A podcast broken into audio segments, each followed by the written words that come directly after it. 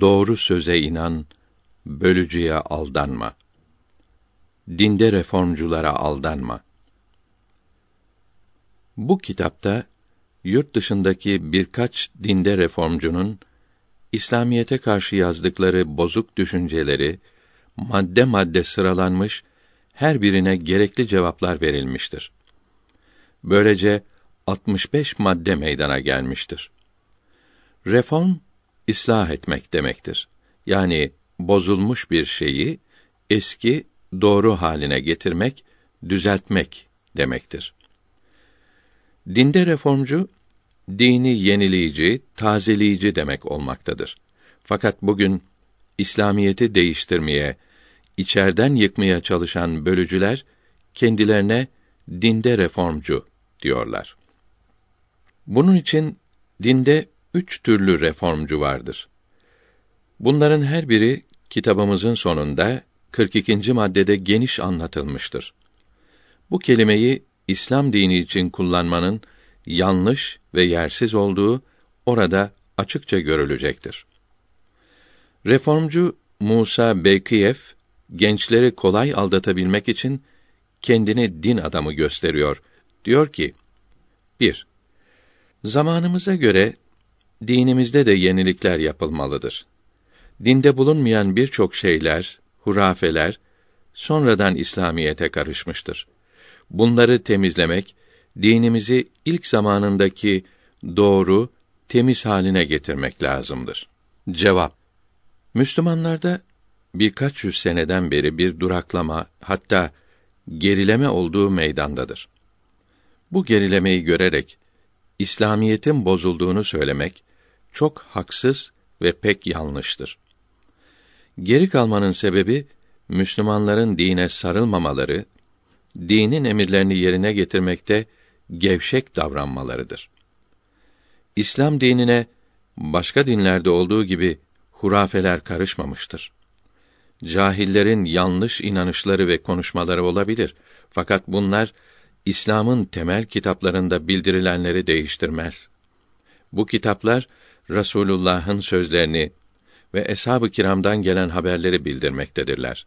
Hepsi en salahiyetli, yüksek alimler tarafından yazılmışlardır. Bütün İslam alimlerince söz birliğiyle beğenilmiştir. Asırlar boyunca hiçbirinde hiçbir değişiklik olmamıştır.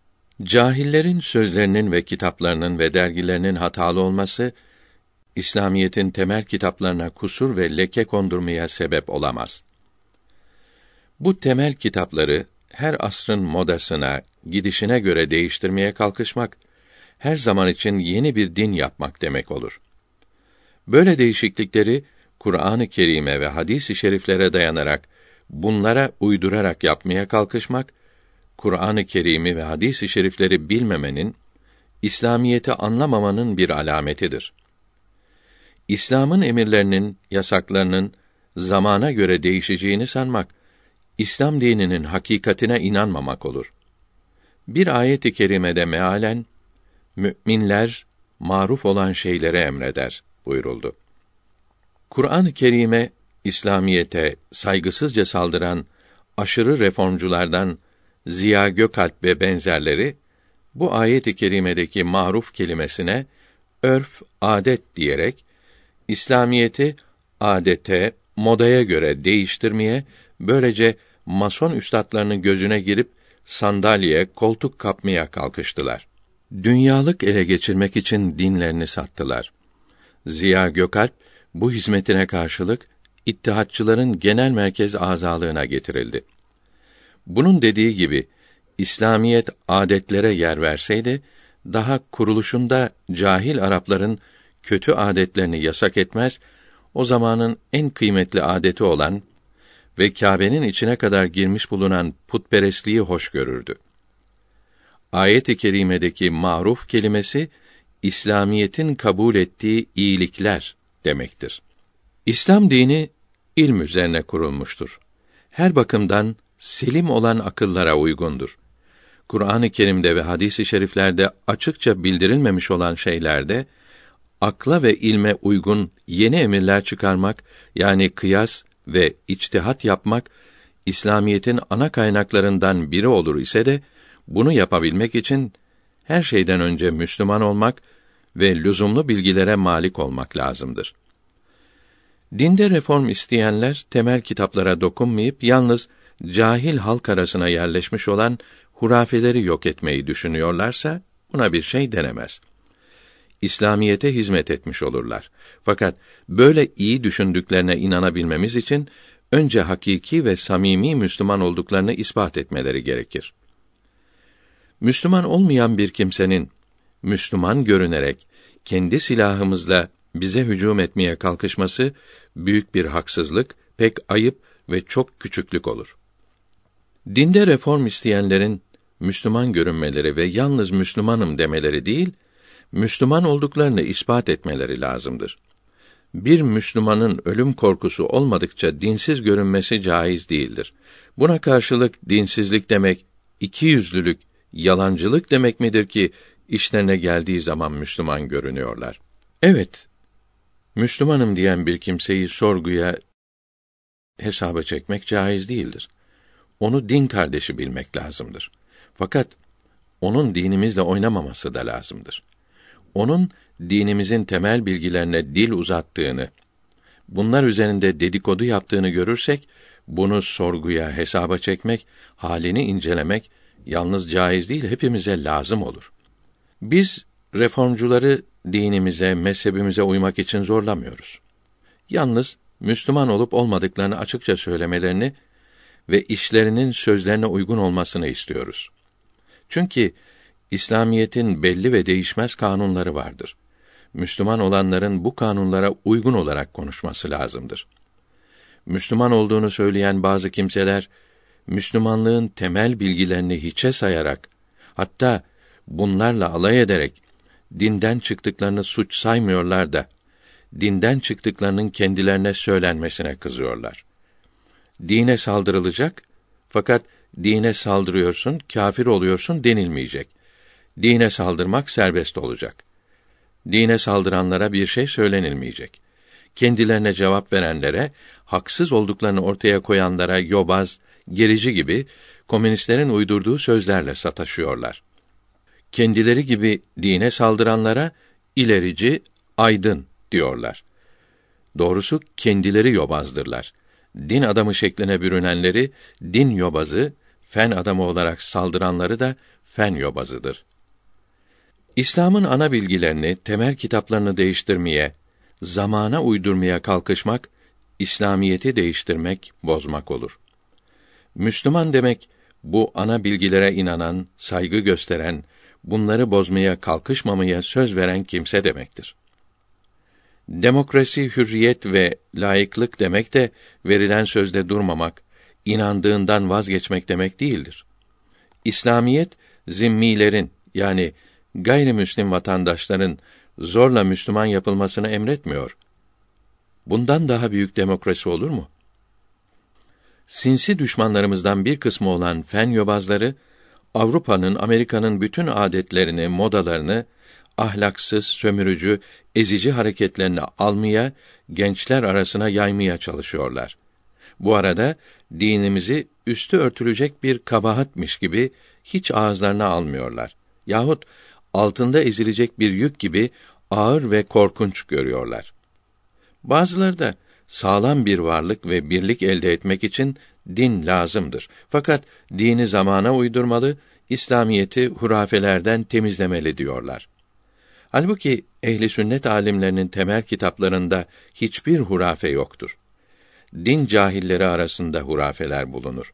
Bunları temizlemek için de ehli sünnet kitaplarını yaymak, gençlere bunları öğretmek lazımdır. Bu yobazların dinde istedikleri reformlar dinin temel bilgilerine dokunduğu zaman bunları hem ayetle, hadisle çürütmeliyiz hem de Müslümanların dininde kendi malınız gibi değişiklik yapmaya hakkınız yoktur demeliyiz. Din yobazları büyük İslam alimlerini lekeleyerek kendilerini onların yerine geçirmek istiyorlar. İslamiyetin temel bilgilerini toplamış, dünyaya yaymış olan İslam alimlerini ve topladıkları İslam ilimlerini ayaklar altına alıyorlar. Reformcu maskesi altında ortaya çıkan Kazanlı Moskov Musa Carullah Beykiyev adındaki din yobazı Osmanlılar zamanında yazdığı kitabında bakınız ne diyor. Allah'ın peygamberi vasıtasıyla gönderdiği İslamiyet ilm üzerine kurulmuştu. İnsan hayatını düzeltiyor, sosyal nizam kuruyordu. Medeni hareketleri birer birer bildiriyordu. Adalete ve menfaate dayanan bir iş hayatı kuruyordu. Böyle iş hayatı İslamiyetin kuvvetini arttırdı. Kıtalara yayıldı. Sonraları İran'daki zevk, eğlence, sefahet Müslümanlar arasına yayıldı. Bundan sonra daha büyük bir fitne ortaya çıktı. Yalnız düşünce ve teorilere dayanan Yunan felsefesi tercüme olundu. İş ve madde üzerinde çalışmak durdu. İslamiyet yalnız teorik, vehm ve hayale dayanan bir hal aldı. Müslümanların saf imanı ilmi kelam denilen dedikodularla karma karışık oldu. Böylece sosyal, ekonomik ve medeni çalışmalar durdu. Camilerde, medreselerde, evlerde ve her yerde boş, faydasız teorilerle, düşüncelerle vakit geçirildi. Müsbet ilimleri kötüleyen kelam kitapları her tarafa yayıldı. Faydasız düşüncelere, lüzumsuz yazılara İslamiyet adı verildi. Gazali'nin Tehafüt kitabında ve İbn Rüşd gibi filozofun buna olan cevabında kıymetli bir söz, faydalı bir fikir var mı? Geometri ve astronomi alimi olan Nasireddin Tusi'nin kitaplarında ve bu kitapları öven veya kötüleyen binlerle kişinin eserlerinde bulunan hezeyanları bugün kim dile alır, kim yazar? Eş'ari mezhebi imamlarının Allah'ın sıfatları, fiilleri ve insanın iradesi diye yazdıkları sayısız kitaplarında ve Şiilerle Sünniler arasındaki edepsizce çekişmelerde Müslümanlık denecek bir şey bulunabilir mi? Teftezani'nin kitapları ve bunların bütün dünyaya yayılmış şerhleri, haşiyeleri ve fıkıh, kelam, mantık, usul, tefsir, nahv, sarf, hikmet kitaplarında akıldan, fikirden, Müslümanlıktan bir şey var mı? Musa ismindeki Moskov Beykiyev'in bu yalan yazıları bizdeki dinde reformcu yobazlar tarafından tekrar yazılmış ve her fırsatta alkışlanmış ve bu yalancı kâfire İslamiyetin Lüteri denilmiştir. Bunun iftiralarına dokuzuncu maddede cevap vereceğiz. Dinde reformcuların, diplomalı yobazların maskeli sözlerinden biri de insanları iyiliğe, birliğe götürmek için en kuvvetli, en faydalı kuvvet dindir. Dinsiz bir millet yaşayamaz diyorlar. Fakat sözlerinden, yazılarından sızan parolalı kelimelerden dine inanmadıkları anlaşılmaktadır. Mesela şartlılar çok zeki olur. Altı bin seneden beri insanların ruhlarını ve maneviyatını idare eden kutsiyeller hep Orta Asya'da yükseldi. Tapınmak ihtiyacında olan beşeriyete şarkın keskin zekaları mabutlar yarattı ve yadigar bıraktı. Şarktaki zekalar madde üzerinde çalışmak imkanını bulmayınca hayalleri çok geniş ve parlak oldu. Bunun için şiir, felsefe, ilmi nücum, ilmi ruh, simya, sihir, mucize, keramet gibi şeyler doğuda başladı ve dünyaya yayıldı. Bununla beraber güzel huylar, iyi düşünceler, manevi oldukları için bunları kuvvetlendirecek din gibi faydalı bir şey yoktur. İnsan dinsiz yaşayamaz diyorlar. Görülüyor ki dinde reformcular İslamiyetin Allah tarafından peygamber vasıtasıyla bildirilmiş bir din olduğuna inanmadıkları halde güzel ahlakın, iyi geçinmenin ve dünya işlerinde yükselmenin başarılması için din lazımdır diyorlar. Kısaca dine dünya için inanmalıdır diyorlar. Dinin aslı olmamakla beraber iyi huylu olmak, sosyal faydeler sağlamak için dine inanmak icap eder diyorlar. Bu inanmak yalancıktan olduğu halde faydası çok olmak için doğru imiş gibi inanılacaktır. Yalancıktan olsa da inanmak lazımdır demeleri Avrupalıların ve Amerikalıların dinlerine çok saygılı olduklarını gördükleri için olsa gerektir. Her ne olursa olsun İslam düşmanları da dinin lazım olduğunu söylemeye mecbur kalmaktadır. Çünkü insanları cazibesiyle bağlayan ve işlerini düzenlemeye mecbur eden bir kuvvet kutsileşmedikçe ve kutsiliği yayılmadıkça zayıf kalır. İyi huyları ilm yoluyla da yerleştirmek isteyenler vardır. İlm ahlakı bir fazilet olarak göstermektedir. Fakat bu bir teori şeklinden ileri gidemez. Kurtuluş ancak doğruluktadır. Hadisi şerifindeki kuvvet derecesine ulaşamaz. Bu kadar lüzumlu, bu kadar faydalı olduğunu söyledikleri dinin aslı yoktur denilebilir mi? Bir şeye inanılmadığı halde inanmış gibi hareket etmek olur mu? Bunların sözü doğru ile yalanın eşit olacağını kabul etmek gibi mantıksızdır. İnsanları vecde getirici, insanın varlığına ve ahlakına bu kadar çok hakim bir şeyin aslı olmaması, insanlar tarafından yapılmış olması nasıl kabul edilebilir? İnsanlar mı dine tabi olacak yoksa dini insanlar mı yapacak? İnsanların kendi yaptıkları şeylere tapınmaları sapıklıktır. Bu sapıklık İslamiyetten evvel putlara yani heykellere tapmış olanlar da vardı ve onların aşağı ve akılsız olduklarını gösteriyordu.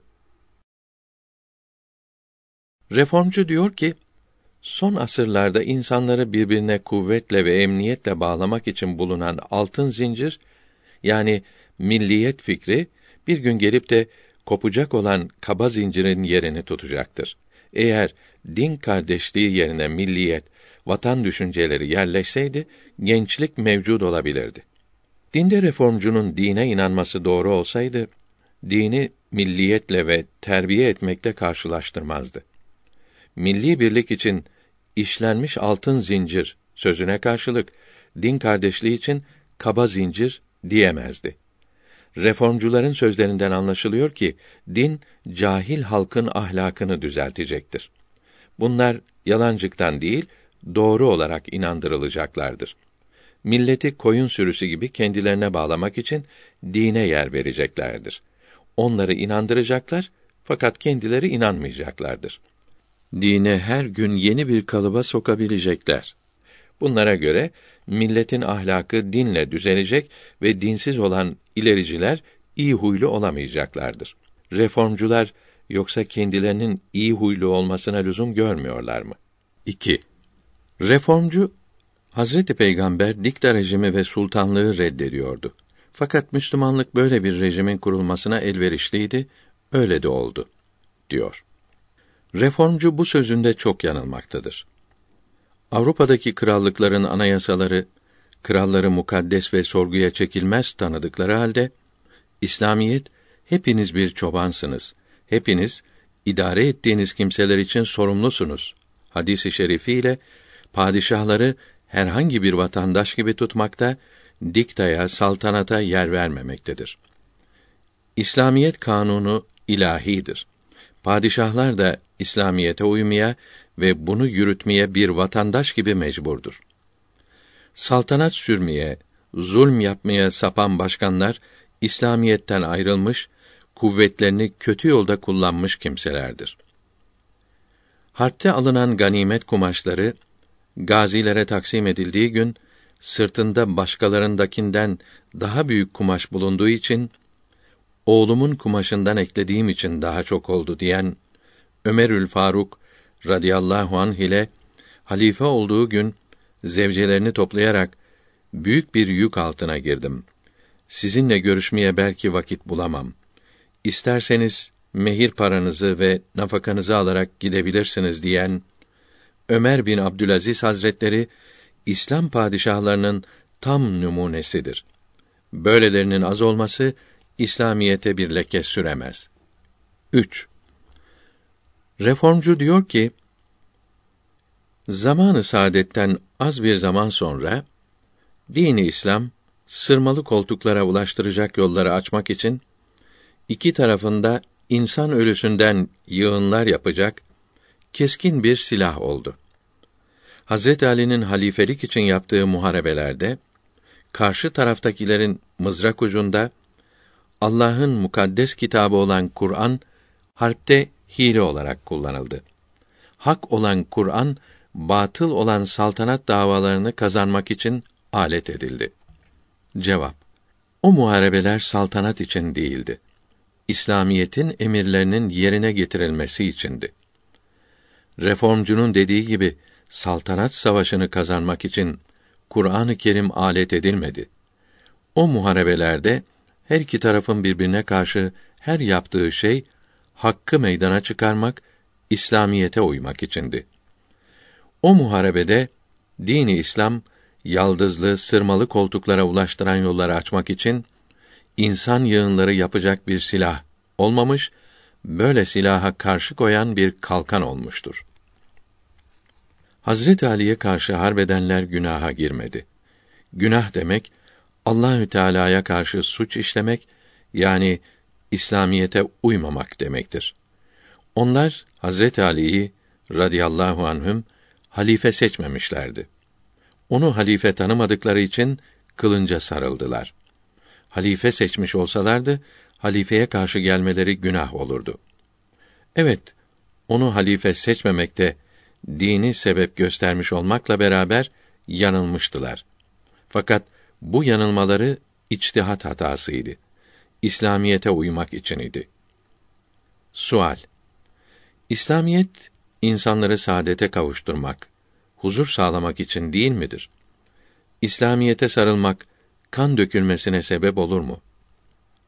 Cevap Onlar İslamiyete uymak istediler. Fakat İslamiyete uymakta yanıldılar.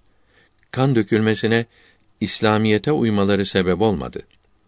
İslamiyete uyarken yanılmaları sebep oldu. Bunun gibi Uhud gazasında Rasulullah'ın bir geçidi tutmak için koyduğu kırk sahabiden çoğu şehit olmuştu. Bunların ölümüne Rasulullah'ın sallallahu teala aleyhi ve sellem emrine uymaları değil, bu emri yaparken bir kısmının yanılmaları sebep olmuştu. İslamiyete uymak hiçbir zaman hiç kimseye zarar vermez, faide verir. İslamiyete uymamak veya uyarken yanılmak insana zarar verir. Hazreti Ali'nin radıyallahu teala an har başlığı Müslümanlar İslamiyete uymak istemişlerdi. Fakat İslamiyetin o işi yapmakta gösterdiği yolu seçerken yanıldılar. Allahü Teala'nın sevdiği, seçtiği insanlar oldukları için bu hataları suç olmaz. İçtihat hatası günah değil, sevap olur. O seçilmişlerin, sevilmişlerin hataları sonra gelen Müslümanların iyilerin ibadetlerinden daha kıymetli, daha sevaptır. İyilerin doğru, iyi işleri seçilmişlerin yanılması gibidir buyuruldu. Yani onların yanlış işleri bunların doğru işlerinden daha faydalı, daha kıymetlidir. Bunun içindir ki o muharebelerde her iki tarafta ölenler şehit oldu, sevap kazandı. Siyasi menfaat sağlamak ve dünyalığa kavuşmak için yazılmış olan bozuk tarih kitaplarını ve İran'daki babaların uydurduğu acıklı hikayeleri okuyan gençler Eshab-ı Kiram'ın radıyallahu teala anhum mecmain büyüklüğünü anlayamıyor, yanlış düşüncelere saplanıyorlar. Bugünkü medeniyetin beşiği olan madde ve mana üzerinde çalışmayı emreden İslam dininin güzelliğini öğrenmek için şahlanan temiz gençlere eshab-ı kiramın üstünlüklerini anlatmak için hak sözün vesikaları ve eshab-ı kiram kitapları yayınlanmıştır.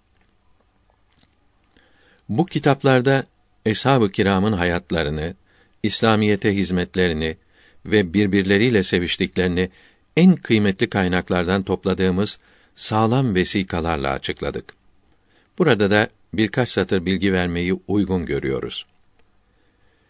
Büyük İslam alimi, evliyanın baş tacı, zamanının kutbu, Kayyum-i Rabbani, Muhammed Masum Faruki Serhendi rahmetullahi aleyh hazretleri Mektubat kitabının birinci cildi 22. mektubunda buyuruyor ki: Yavrum, kıyamet yaklaştı.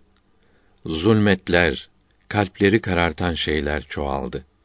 Herkes bu karanlık akıntılara sürüklenmektedir. Böyle bir zamanda bir sünneti ortaya çıkaracak ve bir bid'ati yok edecek bir kahraman lazımdır.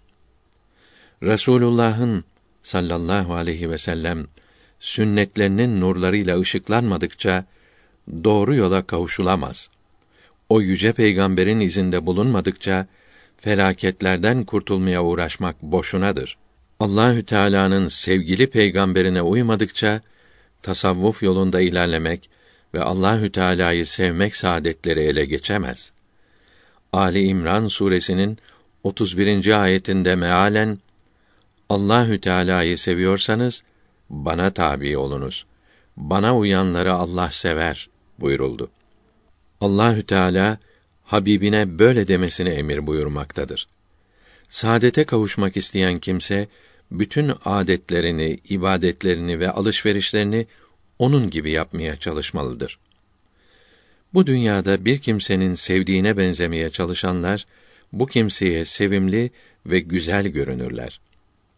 Bu kimse onları da çok sever, beğenir.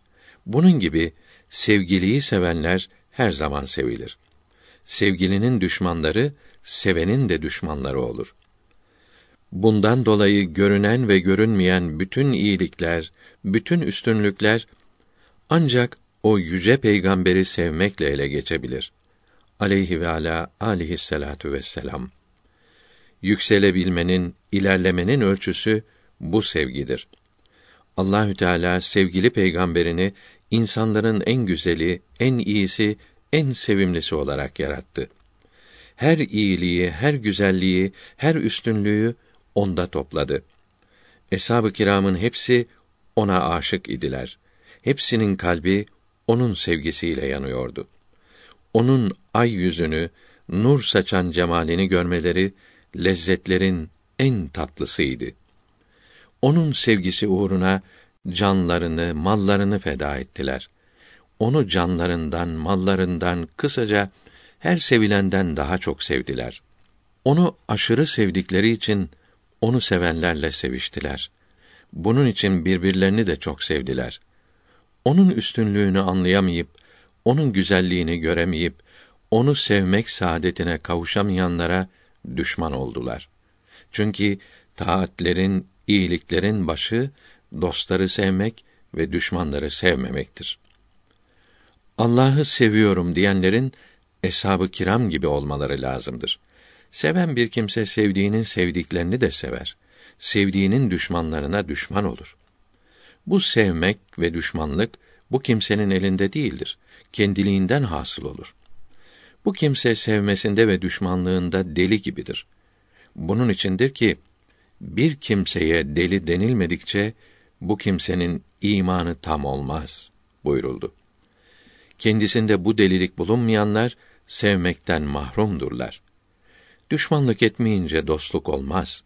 Seviyorum diyebilmek için sevgilinin düşmanlarına düşman olmak lazımdır.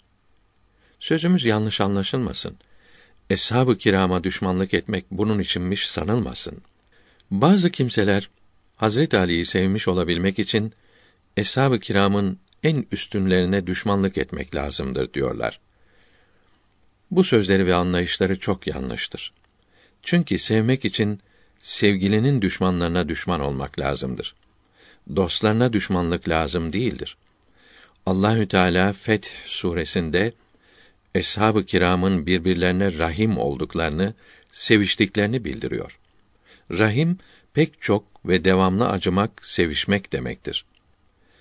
Bu ayeti kerime eshab-ı kiramın radıyallahu teala anhum ecmaîn pek çok seviştiklerini haber vermektedir.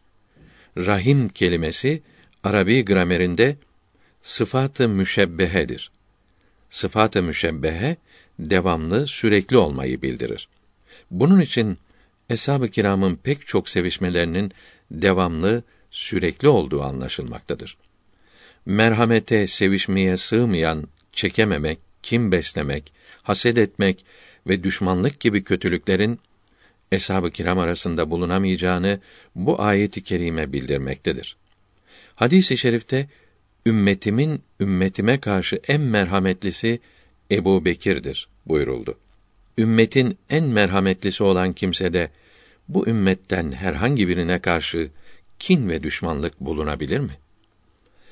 Hadis-i şerifte buyuruldu ki Allahü Teala Musa aleyhisselama yalnız benim için ne yaptın dedi. Ya Rabbi senin için namaz kıldım, oruç tuttum, zekat verdim ve zikir yaptım cevabını verince kıldığın namazlar seni cennete kavuşturacak yoldur. Kulluk vazifendir. Oruçların seni cehennemden korur. Verdiğin zekatlar kıyamet günü sana gölgelik olur. Zikirler de o günün karanlığında sana ışık olur. Benim için ne yaptın buyurdu.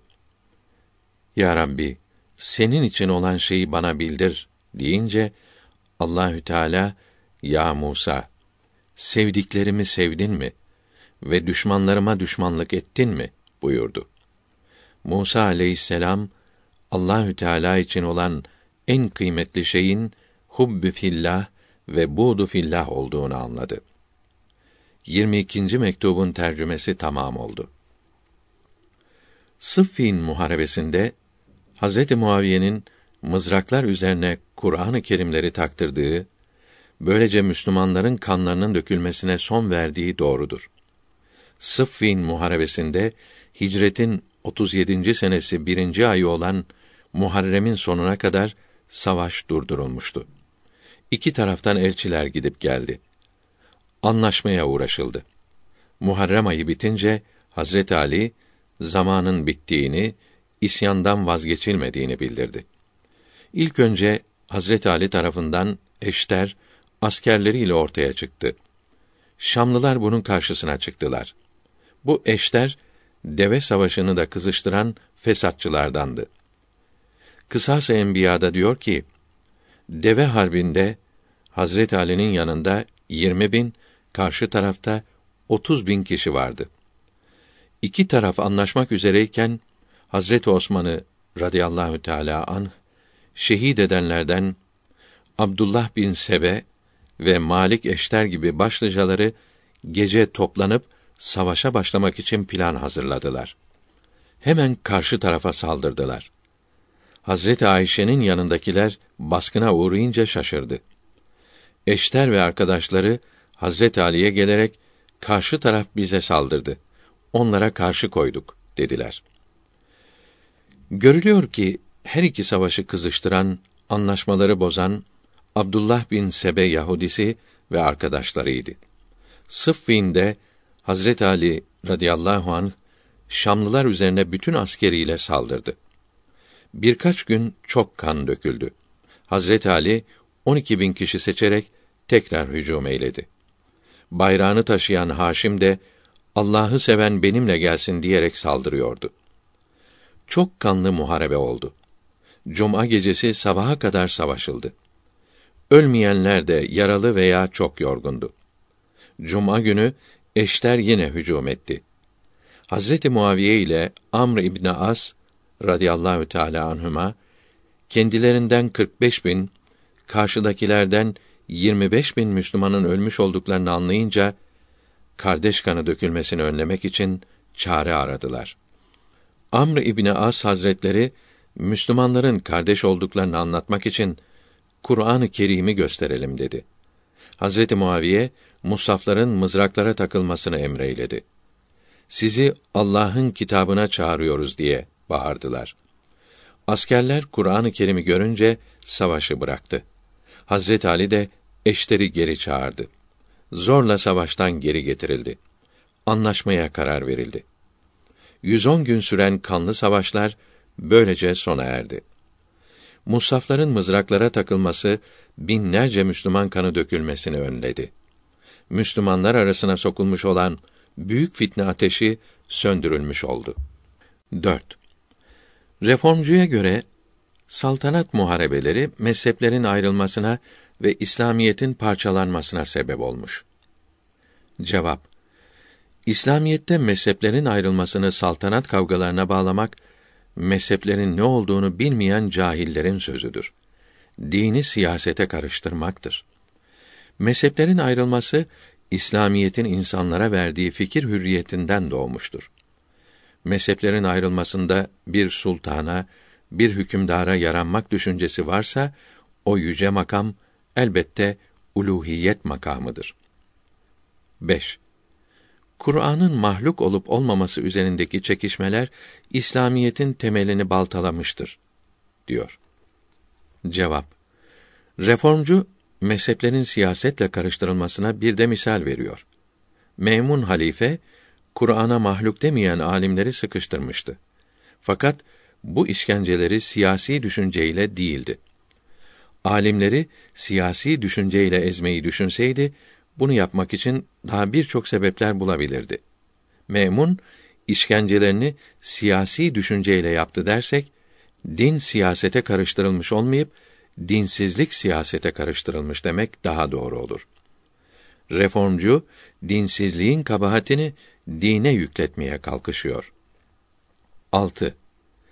Seneler geçtikçe Kur'an ve hadisler din adamlarından ziyade hükümdar olmak isteyenlerin elinde sihirbazların oyunları gibi şekil değiştiriyordu. Düşmanı kılıçla, kuvvetle mağlup edemeyince Kur'an'ı istediği gibi tefsir ediyorlar, işlerine yarayacak hadisler uyduruyorlardı diyor. Cevap Reformcu Musa Beykiyev hiç bilmediği ilm kollarına dil uzatıyor. Tefsir kitaplarının en kıymetli sayfelerini lekelemeye kalkışıyor. O kitapları yazanların içtihat buyurdukları yerler üzerinde münazara ve edep kanunlarına uygun münakaşa etmeye herkesin hakkı vardır. Fakat Kur'an-ı Kerim'in belagatinden haberi olmayan bir reformcunun Zimahşeri'nin tefsirine dil uzatması kadar yersiz ve gülünç bir şey olamaz. 7. Yalan yere hadisler uydurulmuştur. Mevdu hadislerin çokluğu meydandadır diyor. Cevap Akla tecrübeye değil de yalnız nakle ve rivayete dayanan hadis ilmine dil uzatmak kadar haksız bir iş olamaz. Acaba böyle söyleyen reformcu kaç hadis bilmektedir? Senetleriyle birlikte bir hadisi şerifi okuyabilir mi? Mevdu hadis diye bir şey işitmiş. İslam'ın büyük alimleri hadis ilminde binlerce kitap yazdıkları gibi sahih hadisler arasından mevdularını bulup çıkarmayı öğreten kitaplar da yazmışlardır. Eğer onlar bu kitapları yazmasalardı reformcunun mevdu hadis isminden bile haberi olmayacaktı. Hadis alimleri Resulullah'ın söylediği açıkça belli olmayan bir söze ne kadar iyi ve faydalı olsa da hadis denilmesini çok sıkı yasak etmişlerdir. Evet, hadis uydurmak gibi pek tehlikeli bir yalancılığa kalkışan kimseler olmuştur. Fakat İslam alimleri rahmetullahü teala aleyhi ecmaîn yorulmadan, yılmadan çalışarak böyle sözleri aramışlar, bulmuşlar, kitaplardan çıkarmışlardır. İslam alimlerinin öyle sürekli çalışmaları olmasaydı bu din cahili reformcular acaba bir tane mevdu hadis ayırabilirler miydi? Yüz binlerce hadisi şerifleri bütün ravileriyle birlikte tanımak ve her birinin doğruluğunu tartmak gibi çok ince ve pek güç çalışmaları İslam alimleri başarmıştır.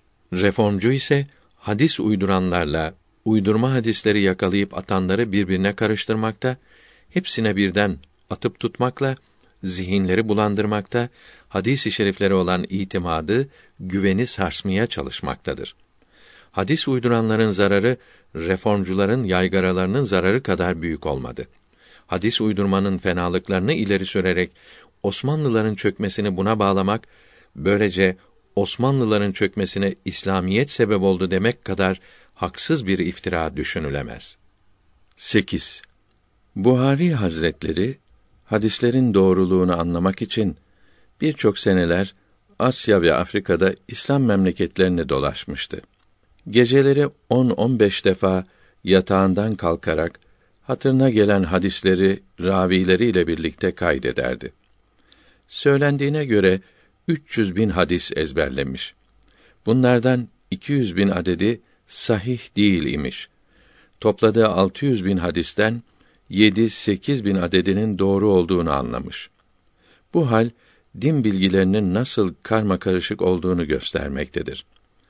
Buhari'nin çalışma şekline bakarak seçtiği hadislerin bile şüpheli olduğunu Avrupa alimlerinden birkaçı söylemektedir. Başka hadis kitaplarının nasıl olacağını artık düşünmelidir. diyor. Cevap 600 binden başlayarak sahih hadislerin sayısını 7 bine ve hatta sıfıra doğru indirmek düşüncesini bu reformcu garplılardan aldığını sıkılmadan söylemektedir. Hadis-i şerifler üzerindeki bilgilerini garplılardan alacağına bu ilmin sahiplerinden, mütehassıslarından alsaydı herhalde böyle konuşmazdı. Sonsuz bir denize benzeyen hadis ilmi İslamiyetin bir mucizesidir. Bu büyük deniz İslam düşmanlarının attığı birkaç taşla bulanmaz. İslamiyetin hak ve şanlı bir din olduğunu gösteren sayısız şahitlerden hiçbiri olmasaydı ilmi hadis alimlerinin akılları şaşırtacak çalışmaları vesika olarak yeterdi. Hadis alimlerinin kitapları o kadar çoktur ki yalnız fihristlerini bildiren yazılar kütüphaneleri doldurmaktadır. Bu alimlerin sayısı binlere aşan bir ordudur. Allahü Teala'nın yardımına kavuşmuş bir ihlas ve ihtisas ordusudur. Bu gayretin ulvi sebebini maddi menfaatler, geçici ve iğrenç zevkler peşinde koşan reformcuların akıl ve idraki anlayamaz. Hadislerin ve ravilerinin incelenmesi o kadar ince ve o kadar çok bilgilere dayanmaktadır ki yalnız bu iş için usulü hadis denilen ayrı bir ilim meydana çıkmıştır. Bir hadisi şerifin kitaba yazılabilmesi için aklına, hafızasının kuvvetine, doğruluğuna ve iffetine tamamen güvenilecek bir zattan işitilmesi, onun da yine böyle olan bir başkasından, böylece Rasulullah'a sallallahu aleyhi ve sellem kadar hep güvenilen sağlam kimselerden işitilmesi şarttı. Her hadisin üstüne bu ravilerin isimleri ayrı ayrı yazılır. Ehli sünnet alimlerinin rahmetullahü teala aleyhi ecmaîn büyüklüklerini, yüksekliklerini anlayamayan İbn Teymiye, Abduh ve Mevdudi ve benzerleriyle İslamiyeti anlayamayan cahil dinde reformcular böyle sağlam hadis kitaplarını tarih kitapları gibi mi sanıyorlar? Hadis alimleri kendilerinden sonra hadis-i şerifleri gagalayacak olan ilericilerin, dinde reformcuların türeyeceklerini sanki keramet gibi bilmişler, hadis-i şeriflere haber veren eshab-ı kiramın hepsinin ve tabiinin çoğunun hal tercümelerini uzun uzun yazmışlardır. Bunlardan Üsüdül Gabe ve El İstiab ve El İsabe ve benzerleri gibi büyük kitaplar bütün dünya kütüphanelerinde yer almaktadır. Her sözü ezberlenmek için can feda edercesine çalışılan ve zatının ve hayatının kıymeti ve ehemmiyeti kendisine yakın olanlara da sirayet ederek hepsinin hal tercümelerinin üstünlüklerinin bütün incelikleriyle kitaplara geçmesine sebep olan yeryüzünde Muhammed aleyhisselam'dan başka bir zat daha gösterilebilir mi? Dinde reformcular şan ve şereflerin semasında parlayan bu iftihar yıldızını utanmadan, sıkılmadan ilimden uzak sözlerle münakaşa kanalizasyonlarının yayıldığı kirli topraklarına gömmek istiyorlar. 9. Musa Bekiyev şahsi ihtiraslar ve siyasi çatışmalarla daha başlangıçta kaynakları bulanmış olan din sonraları Abbasiler zamanında oyuncağa çevrilmiş iken Osmanlı Devleti kuruldu diyor. Cevap Zavallı Osmanlılar ne fena zamana rastlamışlar. Dinin kaynakları o kadar bulanmış ise bugün dinde reformlar hangi temel üzerinde yapılacak? Hadis-i şeriflerin hemen hepsini şüphe altına alıyorlar.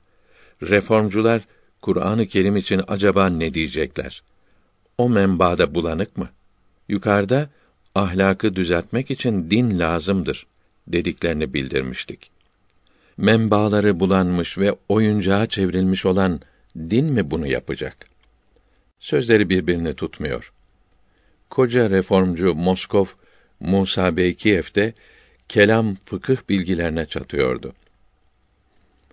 İslam alimlerinin işi gücü bırakarak Yunan felsefesiyle uğraştıklarını yeriyordu. O zaman Yunan felsefesi Arapçaya tercüme edilince bir yenilik, ilericilik olarak İslam memleketlerine yayılmıştı. Çok kimsenin akıllarını, bilgilerini bulandırmıştı. Kelam alimleri zamanlarında ehemmiyet kazanan o yeni fikirleri birer birer inceleyerek cevaplandırdılar. Böylece ehli sünnet itikadını sarsılmaktan korudular. Bugün de ilmin, fennin, yeni buluşların İslam inançlarına bağlılığı bulunan yerlerini incelemek, cevaplandırmak din adamlarımızın şerefli bir vazifesidir. Dinde reformcular bugün bu ihtiyacı anlıyorlar, istiyorlar da eski alimleri zamanlarındaki vazifeyi yaptıkları için niçin lekelemeye kalkışıyorlar? Demek ki bir ilme, bir temele dayanmadan körü körüne İslam alimlerini küçültmek çabasındadırlar. Bugün din bilgileri yeni buluşlara, bilişlere uydurulmuyor. Büyük bir suç oluyor diyorlar. Eski alimler dini zamanlarının felsefesiyle, yeni buluşlarıyla karıştırmışlar. O da suç diyorlar. Görülüyor ki din adamlarının her yaptıkları reformculara göre suç olmaktadır. 10. Musa Carullah İslamiyetin temiz inanışları ilmi kelam denilen akıntılarla kirletildi, bozuldu diyor.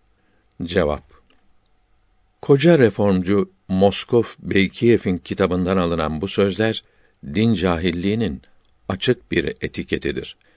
İlmi kelamın İslamiyete nasıl ışık tuttuğunu, nasıl hizmet ettiğini o ilmin içine girerek inceleyenler anlayabilir. Koskoca bir ilme karşı böyle derme çatma sözlerle saldırmanın hiçbir kıymeti olamaz. Fen yobazları ilmi kelama hep nazariyeler, tecrübesiz düşünceler diyerek saldırmaktadır. Bunlar bilmiyor ki din bilgileri nakil yoluyla önce gelenlerden haber almakla öğrenilir. Tecrübe fen bilgilerinde olur. Fen bilgileri tecrübeyle öğrenilir. Her iki ilmin insandaki yeri beyindir. Beyinse yalnız düşünür, hesap eder. İşittiğinin, yaptığının doğru olup olmadığını anlar. Tecrübeyi yapan insanın beyni değil, organlarıdır. Bu reformcu bildiği şeyleri elleriyle mi biliyor yahut ayaklarıyla mı anlıyor? 11. Reformcu Musa Carullah diyor ki, fıkıh kitapları yazılırken ibadetlerde azabı ve sevabı esas tutmuşlar. Böylece İslamiyeti sosyal bir din olmaktan mahrum bırakmışlar. Bunun şu günahı var diyecek yerde ve cehennem ateşinin şiddetini anlatacakları yerde İslamiyetin ahlak ve cemiyet üzerindeki faydalarını anlatsalardı ve sevap ve azap yerine akıl ve zekayı iknaa çalışsalardı, İslamiyeti sosyal bir din olmaktan mahrum etmezlerdi. Allah'ın hikmetini tamamen insan kafası anlayamaz. Buna inanıyoruz. Lakin emirlerin ve yasakların hepsi böyle değildir. Çoğunun sebebi akıl ile anlaşılabilir. Alimler anlamadıkları yerleri Allah bilir deyip geçmişlerdir. Cevap İslamiyet semavi bir dindir. Her semavi dinde olduğu gibi İslam bilgileri de ikiye ayrılmıştır. Din bilgileri ve fen bilgileri. Fen bilgileri de İslam bilgisidir.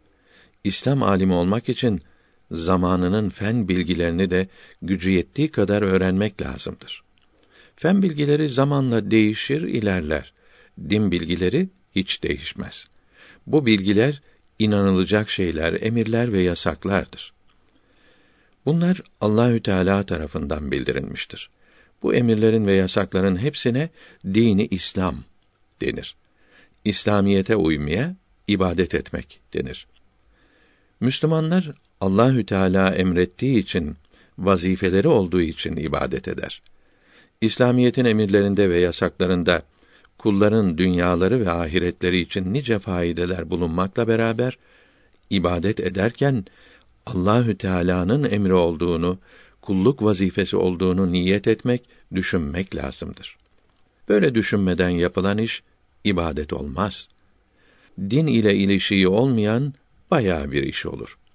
Mesela namaz kılan adam Allahü Teala'nın emrini yerine getirmeyi ve kulluk vazifesini yapmayı niyet etmeyip namazın bir jimnastik, beden terbiyesi olduğunu düşünerek kılarsa namazı sahih olmaz. İbadet yapmış olmaz. Spor yapmış olur. Oruç tutanın da yalnız mideyi dinlendirmeyi, perhiz yapmayı düşünmesi orucun sahih ve makbul olmamasına sebep olur. Muharebe eden, canını tehlikeye koyan bir Müslüman da Allah'ın dinini kuvvetlendirmek, İslamiyeti yeryüzüne yaymak ve İslam düşmanlarını kırmak için değil de şan ve şeref, mal ve rütbe için dövüşürse ibadet yapmış olmaz. Cihat sevabı kazanmaz. Ölürse şehit olmaz. Bedenine zarar verdiği için alkollü içkileri bırakan adam sarhoşluk günahından kurtulamaz. Frengi, bel soğukluğu ve AIDS gibi korkunç hastalıklara yakalanmamak için zinadan, genel evlere gitmekten sakınan kimse de İslamiyette afif, temiz sayılmaz. İslamiyette ibadet yapmak için niyetin büyük önemi vardır. Yapılan her işin İslamiyete uygun olup olmadığı niyetle anlaşılır. Allahü Teala cehennemden kurtulmayı ve cennete girmeyi vazife olarak bildirmeseydi, yalnız cenneti, cehennemi düşünerek yapılan ibadetler de makbul olmazdı. Tasavvuf büyükleri evliya-i kiram kaddesallahu teala esrarehum ibadet yaparken bunları düşünmezler. Yalnız Allahü Teala'nın rızasını düşünürler. Fakat her Müslümanın ahiret menfaatlerini düşünmesi kafi görülmüştür. İbadetleri adetten ayırmak için dünya menfaatlerini düşünmemek şart olmuştur. Allah için ve ahiret menfaati için yapılan şeyler ibadet olmuştur. Dünya menfaati için yapılan şeyler adet sayılmıştır. İslamiyette niyet o kadar mühimdir ki İslamiyetin emrettiği bir şey dünya menfaati için yapılınca sahih ve makbul olmuyor. Dünya işi sayılıyor. Herhangi bir dünya işi de ahiret menfaati için yapılınca ibadet halini alıyor. Mümin zevcesinin ağzına götürdüğü lokmada bile sevap kazanıyor. Bu hadisi şerifi göz önüne alarak düşüncesini temizleyen ve niyetini düzelten bir kimse yemekte, içmekte ve her türlü dünya işlerinde ahiret faidesini gözeterek sevap kazanmak fırsatını elden kaçırmaz. İnsanlar bütün işlerinde, hatta ibadetlerinde dünya menfaati, maddi kazanç aramaya alıştırılırsa menfaatperestlik, egoistlik hasıl olur. Halbuki İslamiyet nefislerin böyle kötü isteklerini yatıştırmayı, maddicilikten fedakarlık etmeyi, menfaati hakir görmeyi, ahlakın ve ruhun temizlenmesini, yükselmesini istemektedir. İslamiyete uymanın, ibadet etmenin, dünya menfaatleri üzerine kurulmayacağı, akıl sahipleri için pek meydanda olan bir hakikattir. Böyle olduğunu aşağıdaki ayeti kerimeler ve hadis-i şeriflerde ayrıca göstermektedir. Şura suresinin 20. ayeti kerimesinde mealen ahireti kazanmak için çalışanların kazançlarını arttırırız. Dünya menfaati için çalışanlara da ondan veririz. Fakat ahirette bunların eline bir şey geçmeyecektir buyuruldu. İsra suresinin 18. ve 19. ayeti kerimelerinde mealen menfaatleri ve lezzetleri çabuk geçen, tükenen dünyayı isteyenlerden dilediğimize istediğimizi veririz. Ahiret menfaatleri için çalışan müminlerin mükafatları boldur buyuruldu. Hud suresinin 16. ayetinde mealen dünyada yaşamayı ve eğlenmeyi isteyenlerin çalışmalarının karşılığını bol bol veririz. Bir şeyi esirgemeyiz. Bunlara ahirette yalnız cehennem ateşi verilecektir. Emekleri ahirette boşa gider. Yalnız dünya için yaptıkları işlerine ahirette bir karşılık hasıl olmaz buyuruldu. Bir hadisi şerifte Allahü Teala'dan başkası için her kim ne işlediyse karşılığını ondan istesin denilecektir buyuruldu. Başka bir hadisi şerifte Allahü Teala ahiret için yapılan iyiliklere dünyada da mükafat verir. Fakat yalnız dünya için yapılan işlere ahirette hiç mükafat vermez buyuruldu. Buhari-i Şerif kitabında bininci olarak yazılan her iyilik niyetine göre değerlendirilir. Hadisi şerifi pek meşhurdur. Ahkâm-ı İslamiyenin ahiretteki faydeleriyle birlikte dünyadaki faydelerini, sosyal iyiliklerini de düşünmek yasak değildir. Hatta bu faydeleri zamanın yeni bilgileriyle açıklayarak anlatmak din adamlarının vazifesidir. Fakat bu işin yeri reformcunun zannettiği gibi fıkıh ve usulü fıkıh kitapları değildir. Çünkü fıkıh ilmi Müslümanlara dini vazifelerini öğretir. Usulü fıkh da bu vazifelerin dört ana kaynaktan nasıl çıkarıldığını gösterir. Ahkâm-ı İslamiye üzerine yürütülecek sosyal düşüncelerin ise Müslümanlardan ziyade din düşmanlarına karşı bir müdafaa silahı ve yarış vasıtası olarak hazırlanması lazımdır. Ahkâm-ı İslamiyenin dünyada olan faydelerini ve iyiliklerini Müslümanların da bilmesi pek faydalıdır. Ancak Müslümanların yalnız bilmekte kalması lazım olup ibadetleri dünya faydeleri üzerine bina etmek derecesine gelmemelidir. Böyle olursa ibadetler bozulur. İslamiyetin istediği vazifelerde dünya için ne kadar fayda bulunursa bulunsun, bunları yalnız Allahü Teala'nın emri olduğu için ve ahirette azaptan kurtulmak için yapmak lazımdır. Böyle niyet olunca dünya faydelerinin ayrıca düşünülmesi de zarar vermez.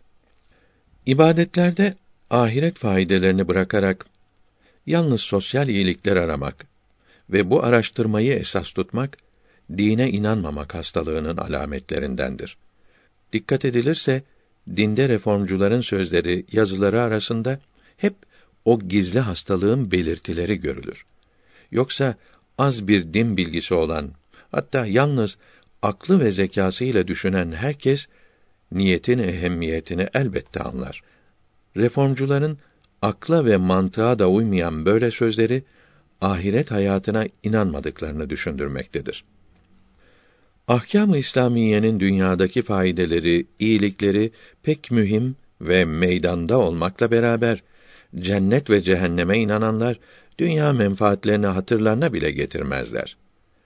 Ahiretteki sayısız ve sonsuz saadetler ve çok acı ve nihayetsiz felaketler karşısında dünyanın gelip geçici zevk ve acılarının hiç değeri yoktur. Müslümanlara istikbalin ehemmiyetini anlatmak derdiyle yürekleri yanan reformcular ahiret denilen o en ehemmiyetli istikbale inansalardı din alimleri tarafından Müslümanların dünyasına verilen ehemmiyet kadar olsun kendileri de Müslümanların ahiretine ehemmiyet verir, yanık sesleri ve gözü yaşlı kalemleriyle biraz da ahiret saadeti için feryat ederlerdi. Ahkâm-ı İslamiye sosyal faydeler üzerine kurulursa bu ahkamın zamanla değişmesine, bozulmasına yol açar. 12. Reformcu mezheplerin yalnız dört tane olmasını kabul etmiyor. Müslümanlar dört mezhep içinde sıkışıp kalırsa terakkiye, ilerlemeye imkan olamaz. Aklı önce din esaretinden kurtarmalıdır. Akıl Allah'ın verdiği sınırsız bir nimettir. Dört mezhebin dışına çıkmalı, aklı hürriyete kavuşturmalı diyor. Reformculardan Celal Nuri de Tarihi Tedenniyat kitabında içtihat kapısı kapanmıştır diyorlar. Bu olamaz. Osmanlılar yanlış, fena kanunlara bağlı kaldılar. Dünyanın öbür ucunda hayat şartları değişti, Osmanlılar buna uymadı, geri kaldı diyor. Cevap: Evet, yaşamak şartları değişti. Fen ve sanat ilerledi. Fakat yanlış fena kanunlar diye taş attıkları ahkamı İslamiye onları hangi buluşlardan men etti?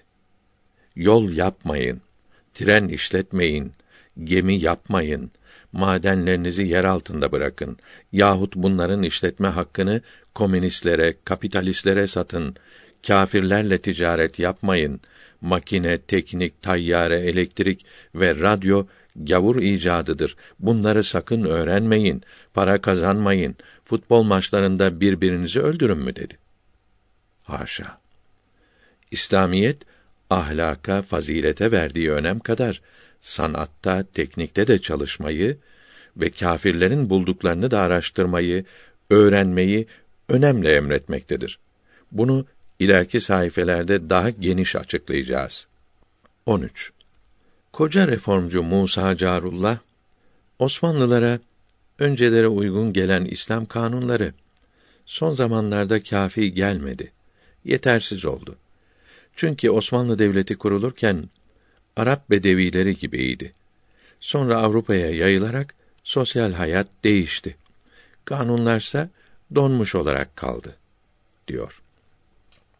Cevap İslamiyetin çadırda yaşayan bedevilere ve onlar gibi olanlara göre bir din olduğunu, medeni milletler için reforma muhtaç bulunduğunu söyleyen reformcuların İslamiyete nasıl bir gözle baktıkları meydandadır. Bunlar bir yandan dine hurafeler karışmış, ilk haline çevirmek lazım derler. Bir yandan da dinin ilk hali Arap çöllerinde çadırda yaşayanlar içindir demekten çekinmezler. 14. Reformcu İslam dini tek bir adam tarafından ortaya konulmuştur diyor. Cevap Reformcu Musa Carullah'ın bu sözü dinin Allah tarafından gönderildiğine inanmadığını göstermektedir. Vaktiyle Hollandalı Dozy 1820-1884'te böyle söylemişti. Dozy ve bundan duyduğunu söyleyen bizdeki reformcu İslamiyeti İngiliz parlamentosundaki birkaç yüz mebusun kabul ettiği livata kanunu gibi bozuk düşüncelerin ham meyvası gibi sanmaktadır. İnsanların yapacağı kanun elbette dayanıksız olur. Bir zaman sonra yine yapanlar tarafından değiştirilmektedirler. 15. Dinde hakikat tanınan her şeyin her zaman hakikat olarak kabul edileceğini bir an düşünsek bile diyor. Cevap Dinde reformcular dinin sözünde durmayan adam gibi bir halden bir hale dönmesini mi istiyorlar? Her gün başka bir şekil alacak dinin Allah tarafından gönderilmesine ne lüzum var? Bunu herkes yapabilir. İşlerine gelmeyince değiştirilecek bir din. İşte reformcular böyle din istiyorlar. 16. Nas olan yerde içtihat yapılamaz ve açıkça bildirilen emirler başka manaya çevrilemez. Sözleri İslamiyetin iki temel kanunudur. Bunun için İslam alimleri bankadaki faizlere haram demişlerdir. Halbuki faiz sermayenin gıdasıdır. Sermaye alışverişin yani ticaretin dinamosudur diyor. Cevap Dinde reformcu faizi sanki met etmektedir. Avrupa'da, Amerika'da kapital sahiplerinin alnı terlemeden oturduğu yerde para kazanmasına imrenmektedir. Halbuki kapitalistlerin bu sömürücülüğü komünistliği doğurmuştur. İslamiyet faize haram ve zekat vermeyi emrederek sermaye sahiplerinin işçileri ve çiftçileri sömürmesini önlemiş, komünistliğe giden yolları tıkamıştır. İslamiyetin her türlü faizi kesinlikle yasak etmesini terakkiye engel gibi göstermek, modası geçmiş bir şikayeti tazelemek kadar manasızdır. 17. Fahri Kainat Efendimiz pek güzel olarak buyuruyor ki, akl ile nakl çatışırsa akla uymalıdır dinin ihtiyaca göre değiştirilebileceği buradan anlaşılmaktadır diyor. Cevap Evet, aklın erdiği, gösterdiği bir hakikat hiç değişmez. Bunun için aklın gösterdiği delille naklin değiştirilebileceğini İslam alimleri bildirmektedir. Fakat naklin bildirdiğini değiştirmeye sebep olacak delili ortaya koymak mantık ilminden haberi olmayan bu reformcunun aklı ile olamayacağı da meydandadır. Rasulullah sallallahu aleyhi ve sellem İslam bilgilerini ikiye ayırdı. İlmi ebdan ve ilmi edyan. Yani madde, fen bilgileri ve din bilgileri. Din bilgileri yalnız nakil ile anlaşılır. Bunların kaynağı Kur'an-ı Kerim'le hadisi şeriflerdir. His organları ile anlaşılan şeylerin bir sınırı vardır. Bu sınırların dışında olan bilgiler his organlarımızla anlaşılamaz veya yanlış anlaşılır. Bundan başka insanların hissetme kuvvetleri çok yerde hayvanlardan daha zayıftır. His organlarımızla anlayamadığımız şeyleri akıl ile bulur anlarız. Bunun gibi aklın da bir anlayış sınırı vardır. Bu sınırın dışında olan bilgileri akıl bulamaz ve anlayamaz. Akıl erişemediği şeyleri anlamaya kalkışırsa yanılır, aldanır. Böyle bilgilerde akla güvenilemez. Mesela Allahü Teala'nın sıfatları, cennette ve cehennemde olan şeyler, ibadetlerin nasıl yapılacağı ve din bilgilerinin çoğu böyledir. Akıl bunlara eremez. Bu bilgilerde akıl ile nakil çatışırsa nakle uyulur. Aklın yanıldığı anlaşılır. Kur'an-ı Kerim'de dört şey bildirilmektedir. İman, ahkam, kısas ve ahbar. İnanılması lazım olan bilgilerde hiç değişiklik olamaz. Her peygamberin aleyhimüsselavatü ve teslimat, her ümmetin inanışı hep birdir. İnanışları arasında hiç ayrılık yoktur. İkincisi olan ahkam, Allahü Teala'nın emirleri ve yasaklarıdır. Yapılması ve sakınılması emredilen ahkamda değişiklik olabilir. Fakat bu değişikliği yalnız Allahü Teala yapmış ve peygamberleri aleyhimüsselavatü ve teslimatla değiştirmiştir. Kısas demek geçmiş insanların ümmetlerin hallerini, yaşayışlarını anlatmak demektir. Ahbar ise geçmişte olmuş ve gelecekte olacak şeyler demektir. Mesela canlıların su ile yaşadığı, kıyamet alametleri, cennette akarsuların bulunduğu haber verilmiştir. Kısas ve haberlerde değişiklik olmaz. Din bilgileri arasında birbiriyle çatışır gibi olanları görülürse bunlar yine akla uydurulmaz. Birbirlerine uydurulmaya çalışılır. Bunlar arasında birkaç türlü anlaşılabilen bir bilgiyi açıkça bildirilmiş olan başka bilgiyle çatışmayacak şekilde anlamalıdır. Burada akla düşen vazife böyle bilgileri açıkça anlaşılabilene uygun anlamaktır. İslam ilimlerinin ikincisi olan fen bilgilerine gelince, bunlar his organlarıyla ve bu organlara yardımcı aletlerle gözetleyerek, inceleyerek ve hesap ederek ve deneyerek anlaşılan bilgilerdir. Bunların hepsi akıl ile, zeka ile yapılır. Hepsinde aklın bulduğuna güvenilir. Nakil ile fen bilgisinde çatışma olduğu zaman akla uyulur.